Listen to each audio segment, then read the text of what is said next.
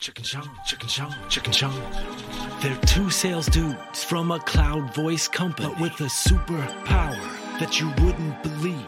Monday mornings they transform into some dope co-hosts with sports pranks and jokes. It's business breakfast and banter. Just try and hold back your laughter, cause it's some really funny spit out your coffee kind of quick wit. So grab a pop tart and let the work week start. Momentum Mondays, yeah, with Chuck and Sean. Chuck and Sean. Momentum Mondays, yeah, with Chuck and Sean. Chuck and Sean, Chuck and Sean, Chuck and Sean.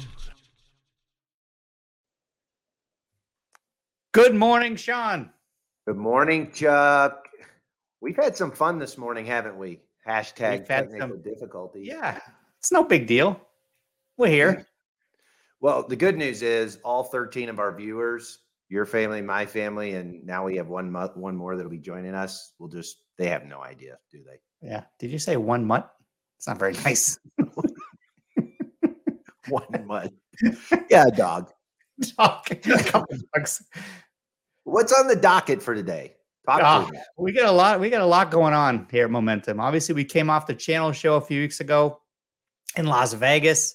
Uh, I think we had I don't know 47 meetings. Uh, people coming out to Did the you just make that number up? 40. yeah, probably 40, 48. I just said we just had another one. Just realized we 40, had another one. 50. We just had another one. We just We did. had it. 40, we had 40, 50 meetings. Um, great event. Always windy in Las Vegas. I feel like uh, our banner fell over. Actually, the banner hit you in the head. It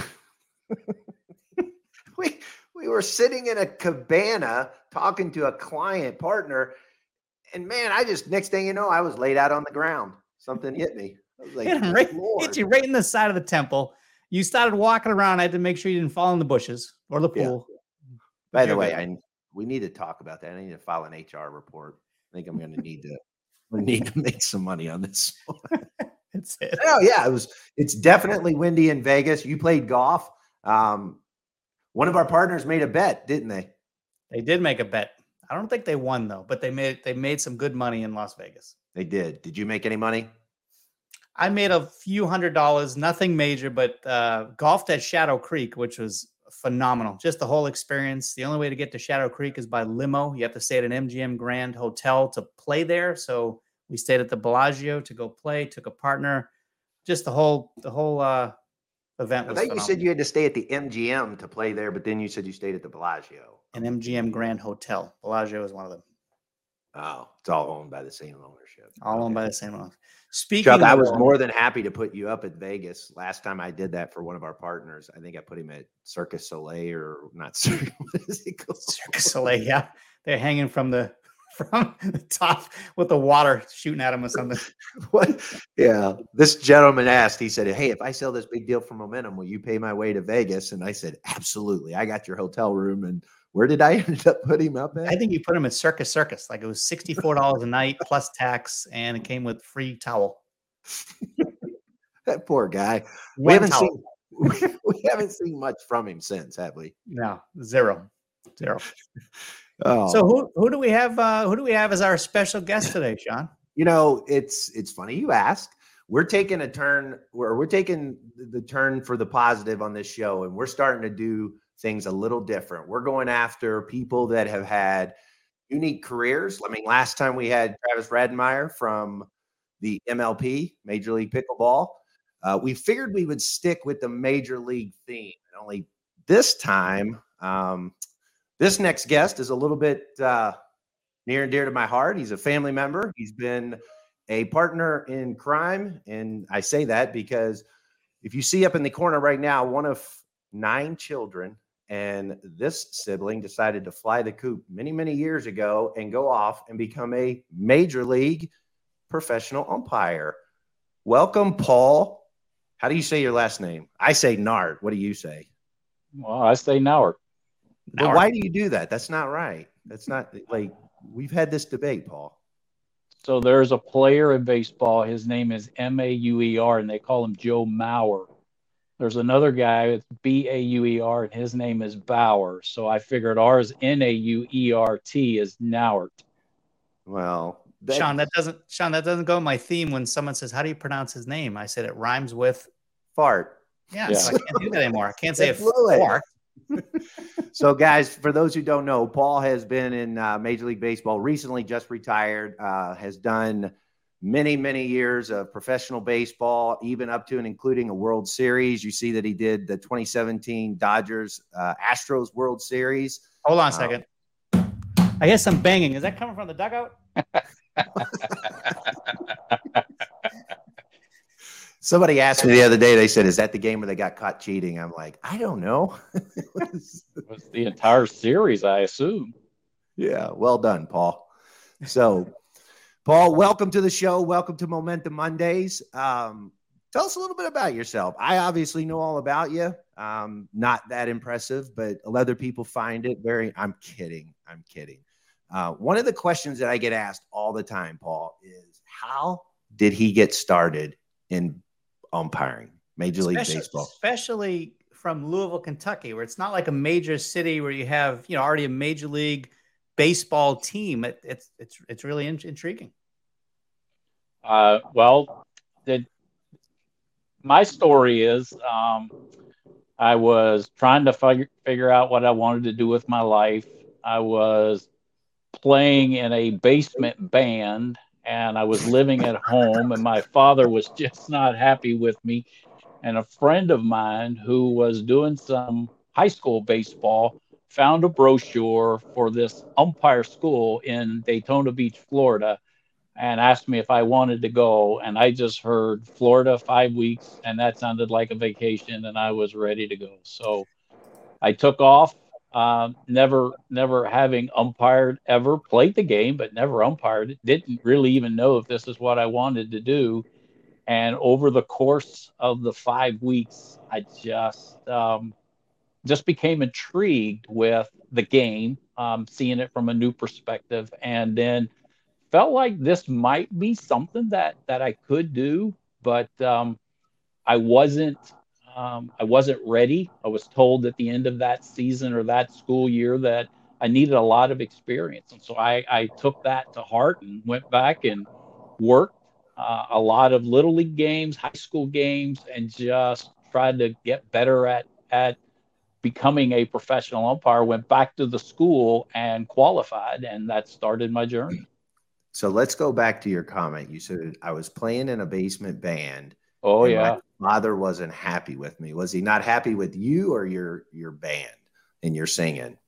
He didn't really know about our band. He wasn't happy that I was living at home at 23 years of age. So he was ready for me to go. Uh, I asked the question. They asked the question, "What got him in it?" And I said, "I think he just wanted to get away from the family. He just needed yeah. his own space." Yeah. So, how long does it take so Chuck, I know you got some questions, but real quick, how long from the time you went to that Harry Wendelstedt Professional School of Umpiring, talk to people about the progression? Because I've obviously, you, you know, is it A ball, double A, triple? How long does it take? What's the progression? Well, I mean, the progression is different for different people, and it, it really depends on openings. It depends on ability. Um, I was fairly fortunate. I, you know, after umpire school, you everyone goes to rookie ball so I started in rookie ball. I worked one year in rookie ball. That was the Appalachian League. Um, and then at the end of that season, I was promoted. So I spent two years at A ball, which is the next step forward. Um, and that's about a normal time frame. And then after two years in A ball, I was promoted to double A. And I spent two years in double A. And then after my first year of promotion to triple A, the National League supervisor at that time um, took an interest in me and took me to big league spring training. So for the next five years, I was going up and down between the big leagues and AAA, but it took me a total of 11 years total to actually get hired on full time into the big leagues. Wow. And uh, you were number 39. Why number 39? Well, my number actually changed.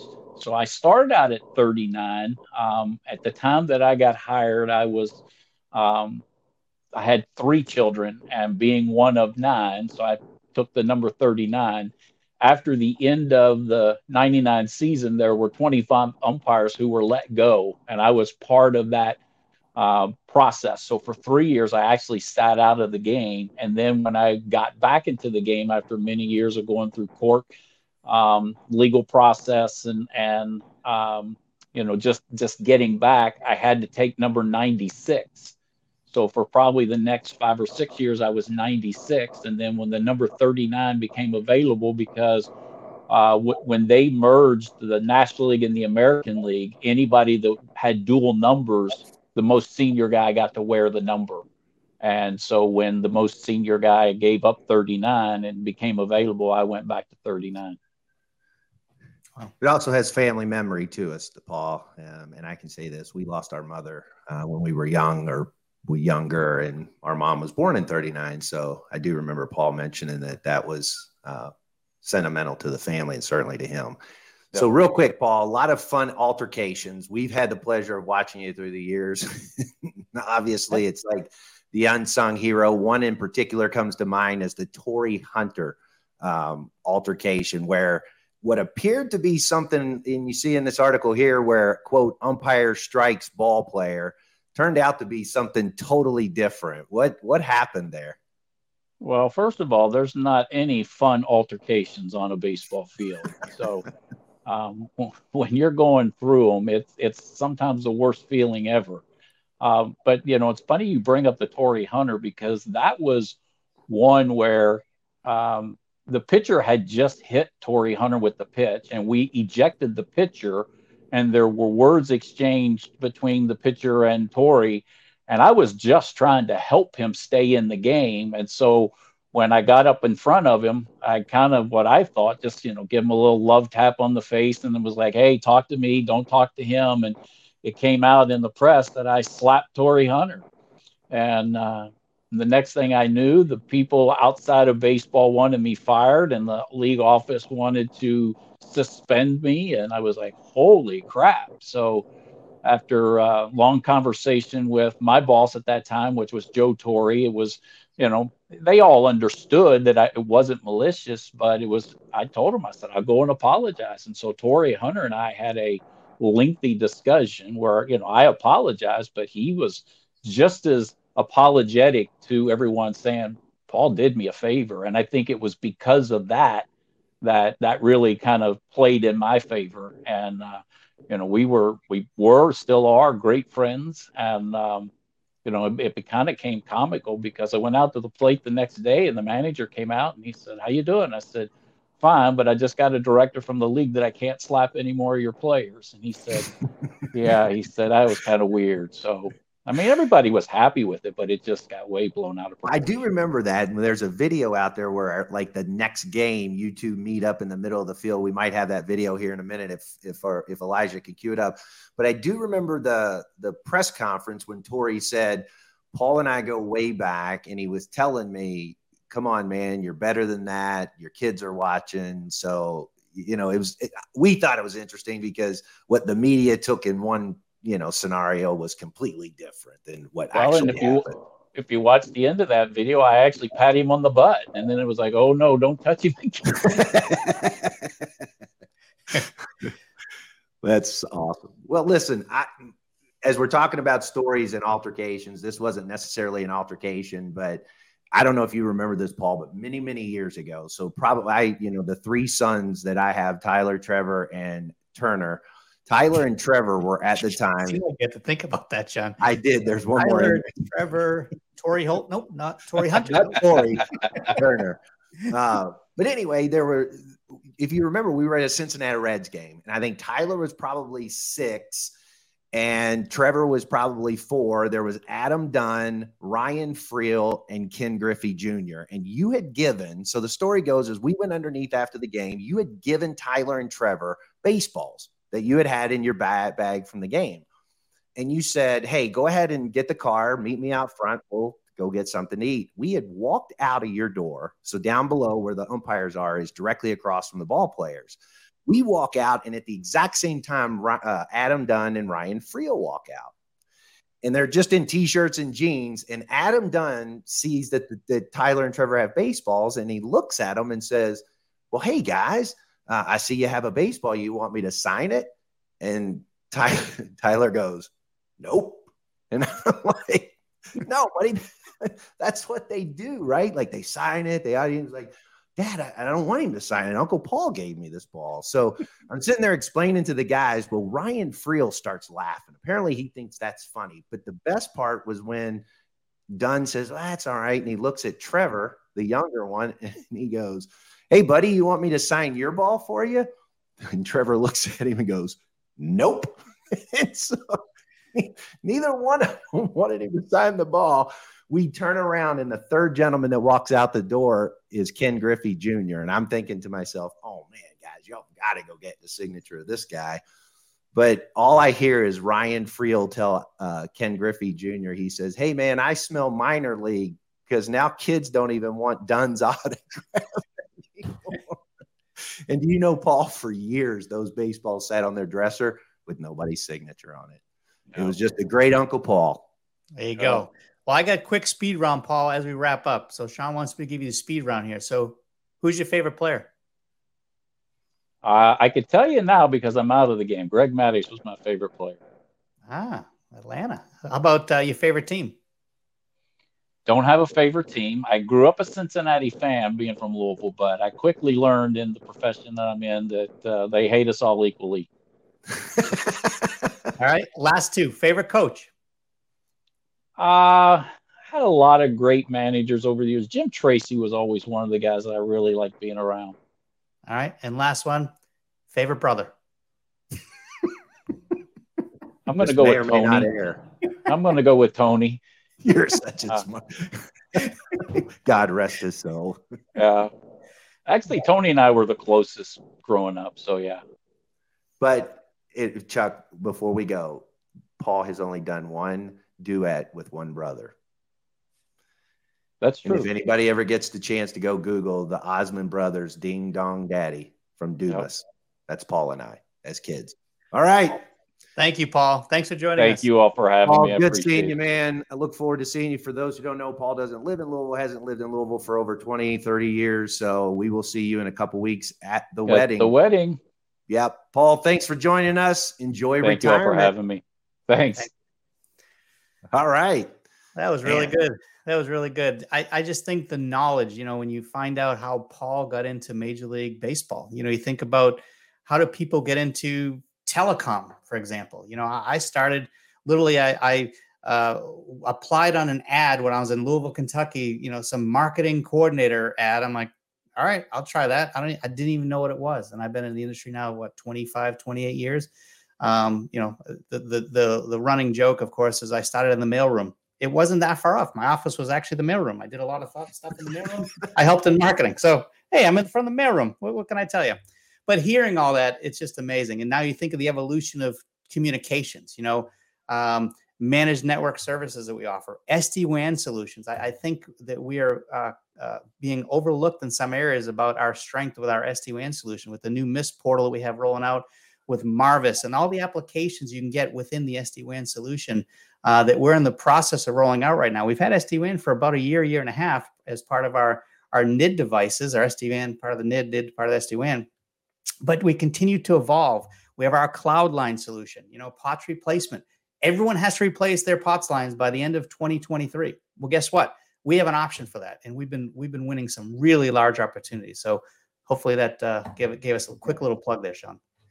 No, that's great, Chuck. And sincerely, that's exactly what we talked about last week with Travis Rettenmaier and with Paul. Taking a tech, taking a profession, regardless of what that profession is, and being able to evolve over time. We talked last time about Travis being a tennis player, now evolving into pro pickleball, but now being an owner.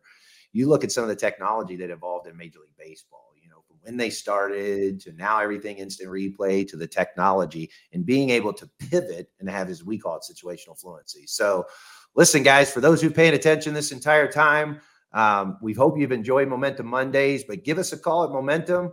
We're definitely on the forefront of some of the great things happening here. We look forward to seeing everybody out in the field. Thanks for joining us again, Chuck. I'll see you back at the Momentum office. See ya. Sounds good. Have a good week. Thanks, everyone. See everybody. Thanks.